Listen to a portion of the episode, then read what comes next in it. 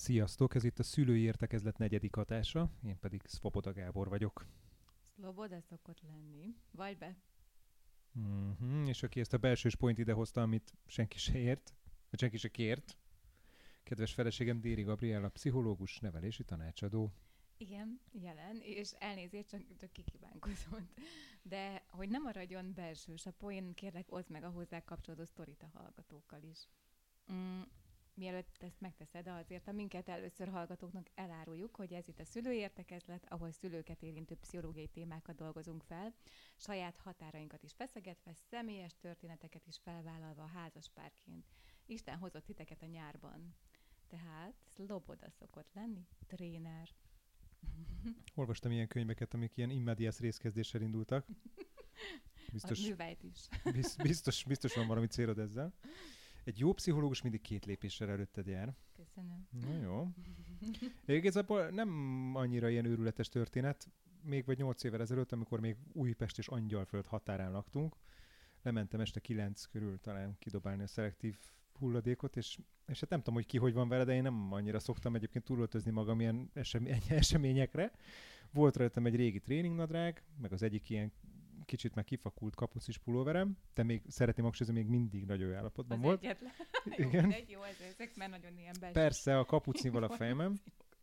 Szóval lementem, és dobáltam ki a szemetet, amikor megállt egy autó a konténer túloldalán, és aztán pár pillanattal később rám köszönt egy rendőr, hogy hát akkor jó estét kívánok, és hogy akkor legyek kedves prezentálni a személyi igazolványomat.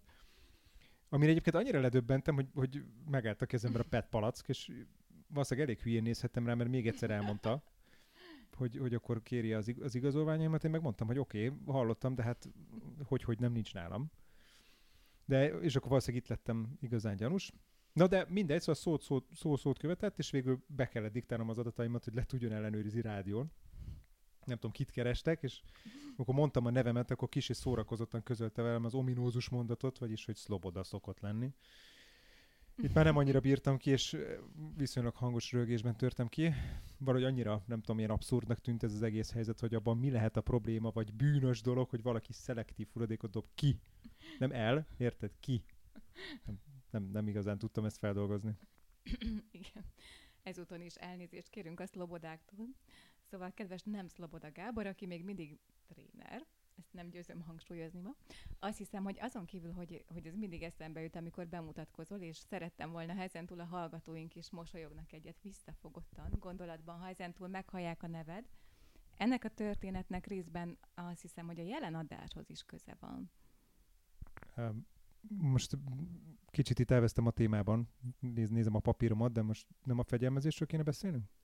Vagy ennyire messziről indulunk, hogy, szülőként ne legyél olyan, mint a túlbuzgó rendőr az újpesti éjszakában? Szerintem ez lehetne a pozitív fegyelmezésről, vagy, vagy az erőszakmentes kommunikációról szóló könyvünk címe is. Mit szólsz?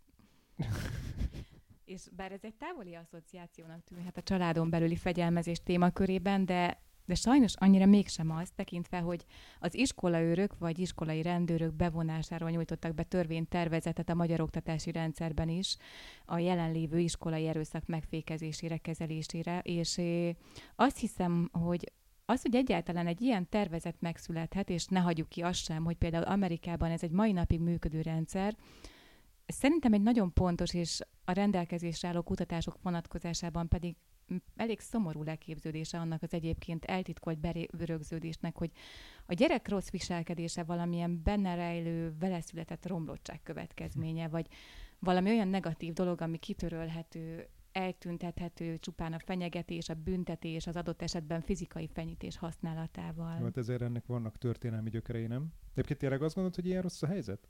Mondjuk Amerika nekem abból a szempontból kicsit más, hogy ugye ott kb. olyan fegyvert vásárolni, mint itthon virágföldet. Egy kicsit ilyen macerás, mert sima boltban nincs, de nagyjából ennyi, tehát hogy el kell menni egy ilyen balhauszerű valamibe, bocsánat, reklám helyek, majd kivágjuk. Én, én itthon úgy látom, vagy inkább úgy tapasztalom, hogy, hogy az elég erősen beszivárgott már azért a köztudatba, hogy minden helyzetben az autoriter nevelési stílust alkalmazni valójában káros. A testi fenyítést meg ugye törvény tiltja, mégpedig a zéró tolerancia jegyében. Igen, ez így van.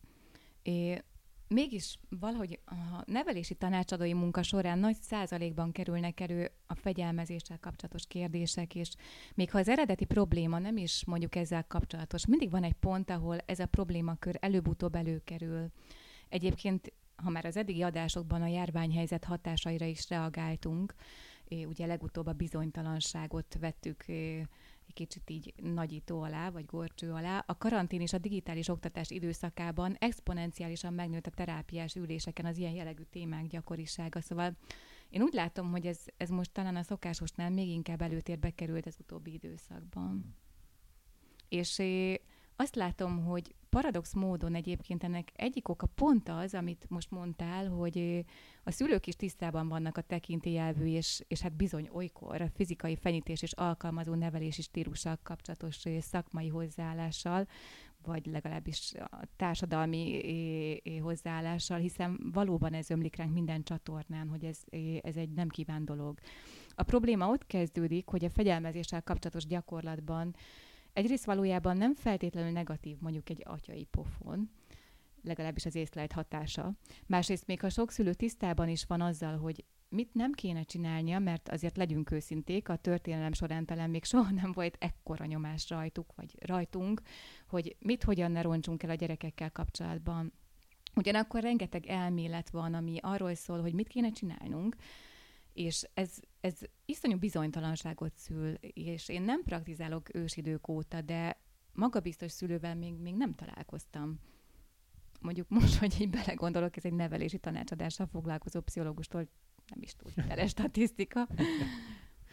Egyébként ez azért is érdekes, mert ugye ez biztos, hogy ömlik mindenhonnan, hogy mit, hogyan ne csináljunk, de pláne fegyelmezéssel kapcsolatban, de ahogy, akkor pontosan hogyan, az azért abból valamiért sokkal kevesebbel találkoztam egyébként még. Meg amit mondtál, arról két dolog is eszembe jutott, hogy egyrészt az atyai pofonnal kapcsolatban, hogy ez egy kicsit olyan, mint a mint a, ha a makarenkói pofon rosszul értelmezett legendája lebegne sokak szem előtt.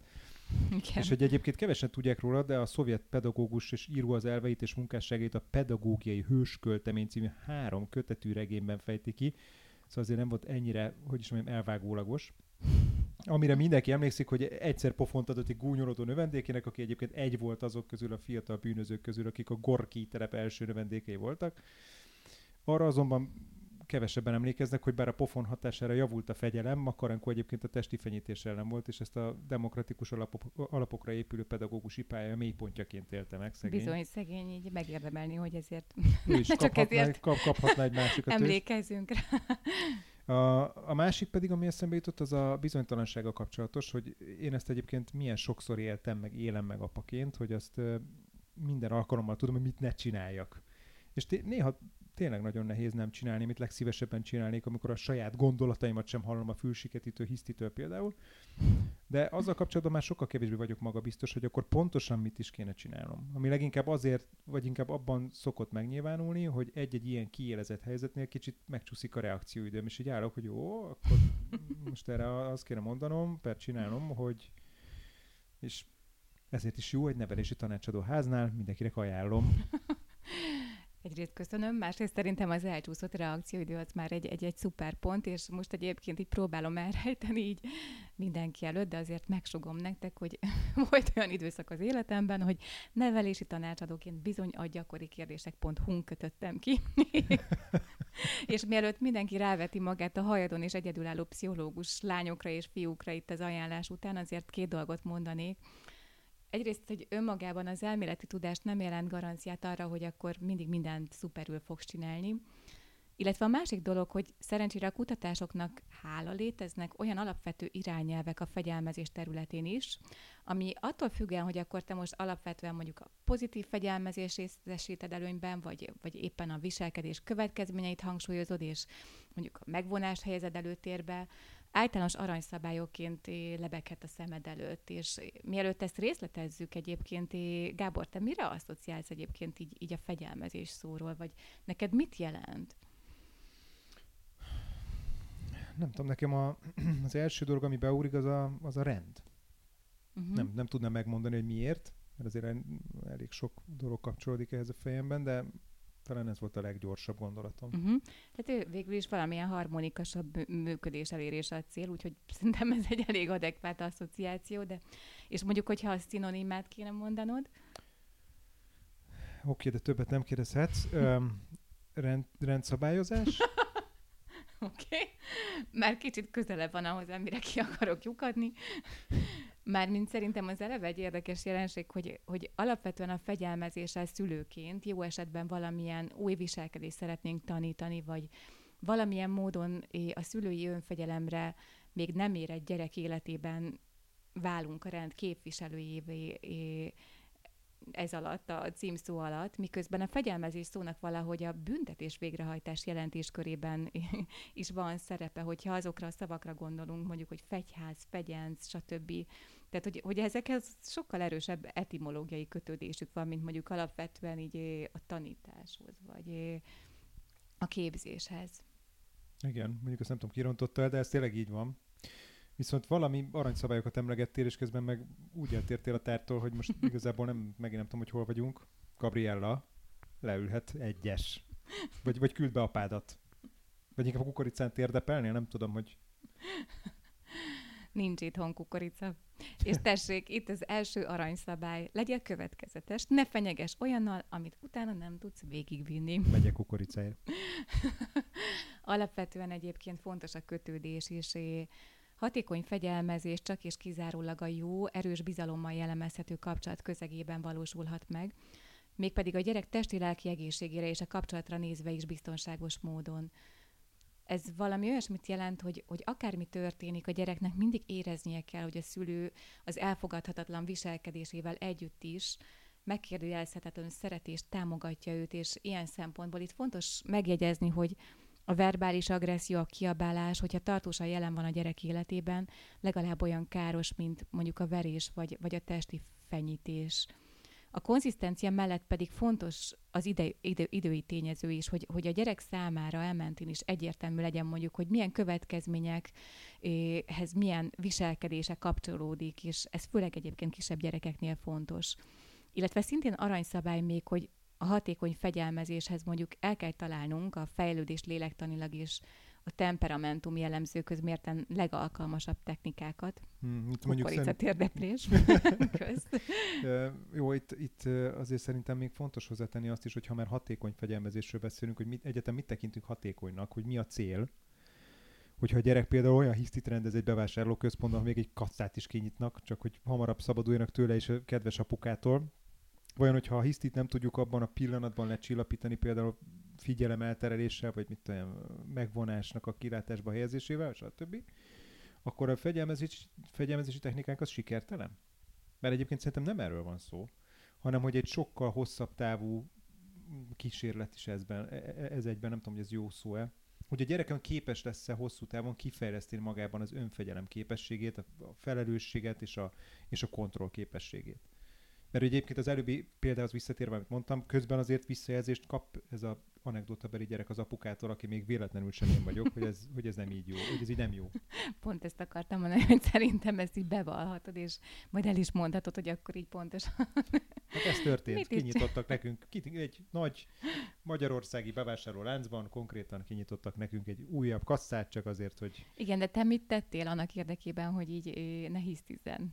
Ez a bizonyos gyermek, aki a miénk. Én ígértem, ígértem dolgokat, kértem tőle dolgokat, aztán utána úgy emlékszem, hogy üveges tekintettel néztem magam elé.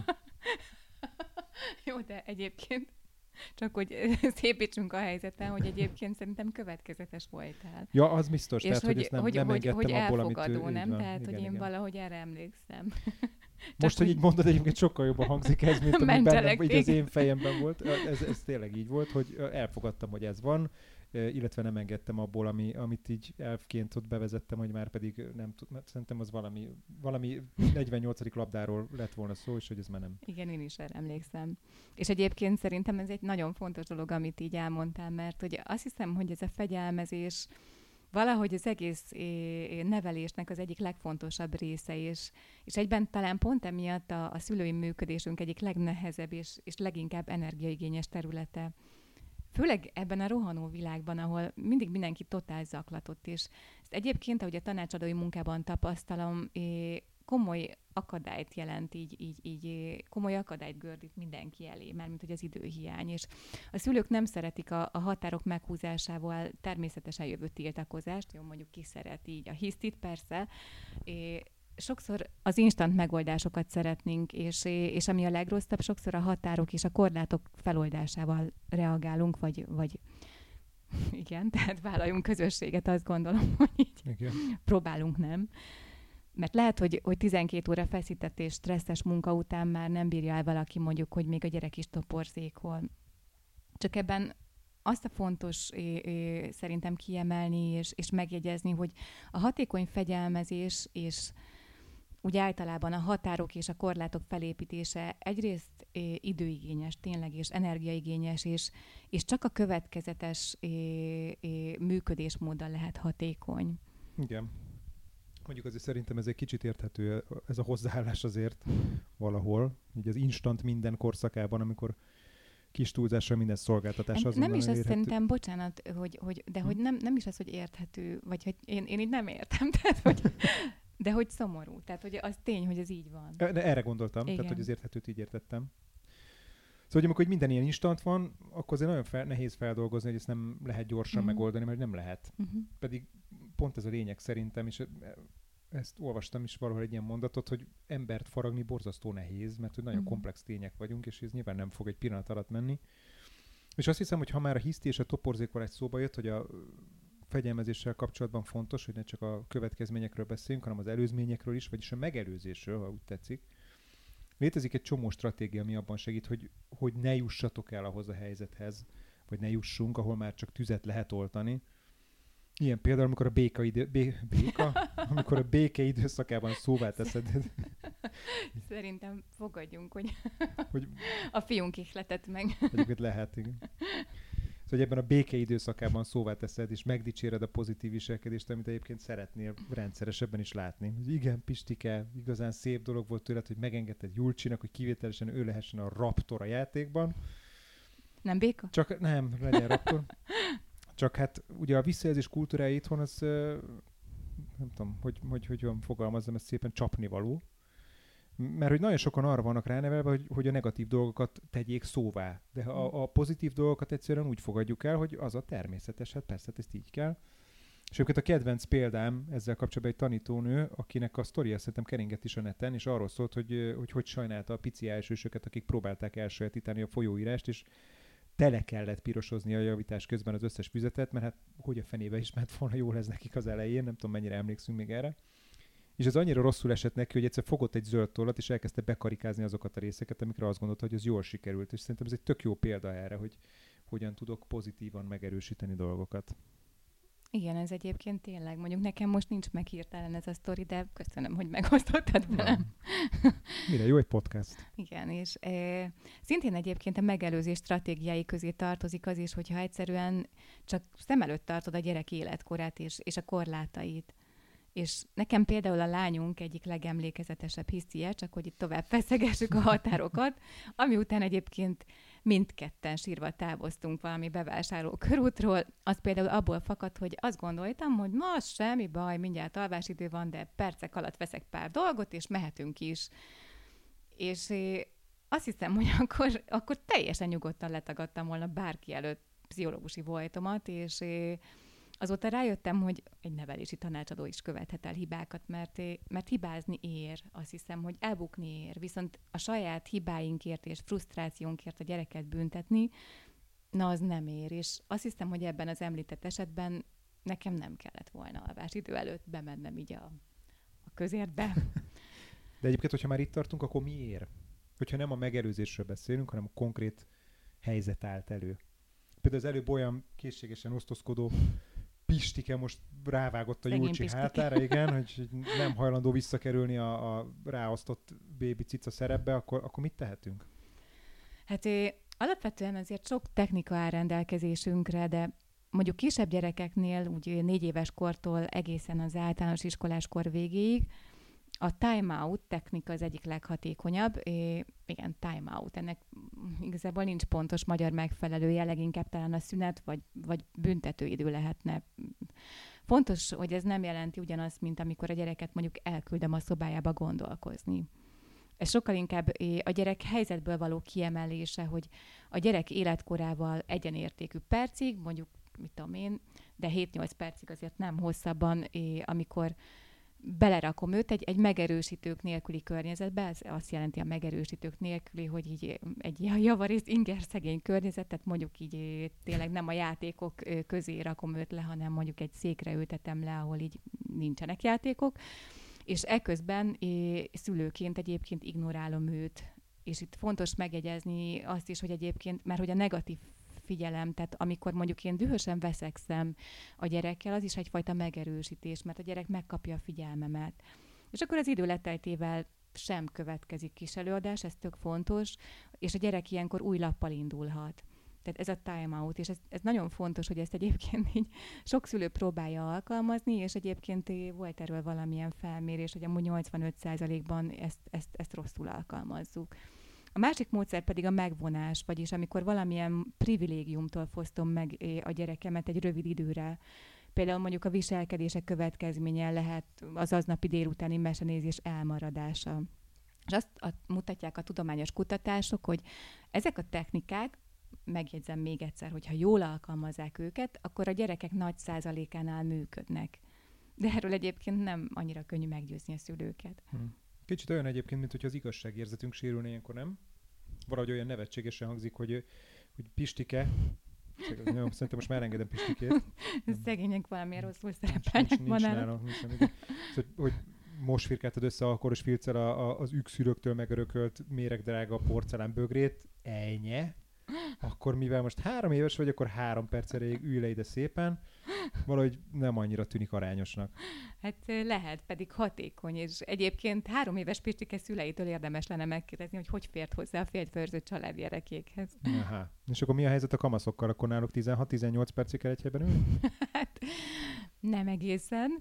Vagy hát lehet, hogy van olyan kamasz, akinél ez működik, de én azért így, így szakemberként nem ezzel próbálkozni hanem nagyjából olyan 12 és 13 éves kor feletti azt hiszem, hogy egyre inkább valamiféle ilyen kollaboratív probléma megoldása helyezném a hangsúlyt, vagy hogy mondjam ezt így nem annyira szakmai szóval, tehát egy, egyfajta tárgyalás vagy, vagy szerződéskötés válhat hatékonya, és ez azt jelenti, hogy amikor mondjuk a tini mép nem a szemforgatós, szülőket lepattintós hangulatában van, akkor leülök vele, és elmondom neki például azt, hogy az egyik fontos szabály, hogy mondjuk mindig tudjam, hogy hol van és találjuk ki közösen, hogy mi történik, hogyha ez nem teljesül, mert akkor kénytelen vagyok valamilyen büntetést adni.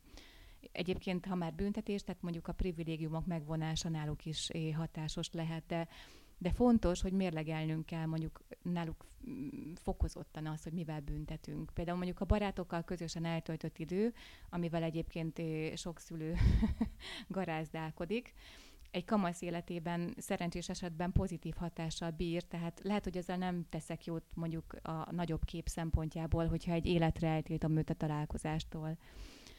É, az idői tényező egyébként náluk is fontos, és alapvetően minden megvonásnál é, szintén é, egy ilyen betartandó dolog, hogy mondjuk egy napnál tovább ne tartson. Tehát, hogyha a kamaszainknál is ne úgy büntessünk, hogy akkor a következő évre előre veszünk el tőlük privilégiumokat, mert egyrészt így, így, így nem kell majd következetlenek lennünk, amikor három nap után meggondoljuk magunkat, és enyhítenénk, másrészt így minden nap megadjuk a lehetőségét a határok vagy, vagy a szabályaink betartásának. Hmm.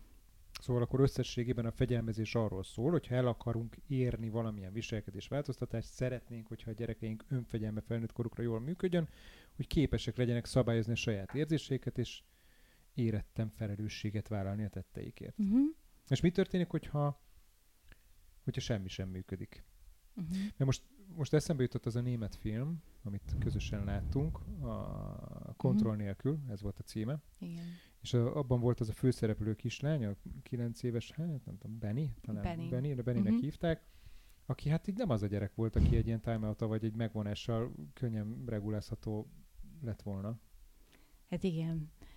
Ez egyébként egy nagyon-nagyon kemény film volt, és azt gondolom, hogy hála az égnek talán azért Benny esete nem egy, egy átlagos gyerek esete, de értem, hogy, hogy mire gondolsz, és bár én azt gondolom, hogy nincs olyan, hogy, hogy semmi sem működik, olyan viszont azért valóban van, hogy, hogy van olyan gyerek, akinek mondjuk több türelemre, vagy, vagy még több energiára van szüksége is. És olyan is van, hogy, hogy valakinek a viselkedésén mondjuk javítani tudunk, és ebben rengeteg energiánk van, de a kívánt hatást mégsem érjük el. Vagyis azt hiszem, hogy, hogy, hogy ezt azért érdemes itt elmondani, hogy azoknál a gyerekeknél, vagy, vagy kiskorúaknál, akik saját negatív érzelmeiket, belső feszültségeiket gyakran mondjuk gondolkodás nélkül a külvirágra vetítik, elképzelhető, hogy valamilyen úgynevezett externalizáló zavar diagnosztizálható. Ez, ez a szakkifejezés azt jelenti, hogy ők hajlamosak belső képeiket vagy érzelmeiket a külvilág valamely tárgyára vagy, vagy személyére vetíteni. És a DSM-5, ami egy ilyen diagnosztikus kézikönyv, azt mondja, hogy, hogy ezeknek a zavaroknak egy része lehet valamilyen disruptív, bocsánat, egy ilyen csúnya szavakkal dobálózom, na, na, na.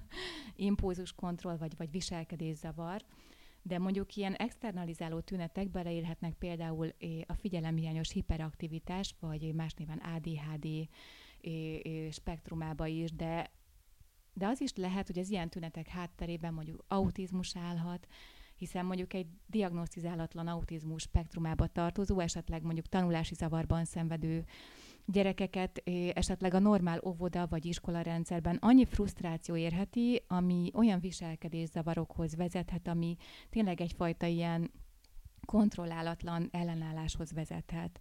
Vagyis az általános szabály, és ez szerintem mindenféle élethelyzetre igaz, és itt fokozottan, hogy ha azt tapasztaljuk, hogy bizonyos magatartás, például mondjuk az ellenállás, vagy az engedetlenség, az agresszió tartós fennállása, minden szülői próbálkozásunk ellenére is az élet több területére kiterjedő nehézséget, és ezzel kapcsolatban tartós funkcióromlást okoz. Értem ez alatt azt, hogy például tanulási próbák, próbák, problémák lépnek fel, és minket tesz próbára egyébként a gyerek folyamatosan, meg a környezetét, vagyis a viselkedések káros hatással van a, a társas kapcsolatokra is, akkor gyaníthatjuk, hogy, hogy nem egy mindennapi nehézségről van szó.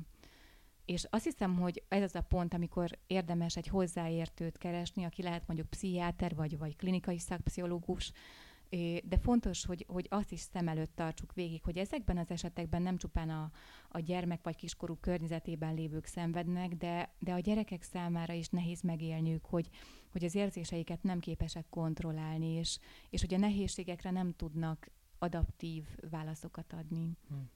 Ehhez még egyébként annyit tennék hozzá, hogy, hogy általában is a, az átlagos nehézségekkel küzdő gyerekekkel kapcsolatban is nagyon fontos szerintem, hogy észre tudom-e venni, hogy valójában éppen mire van szüksége a gyereknek, amikor rosszul viselkedik.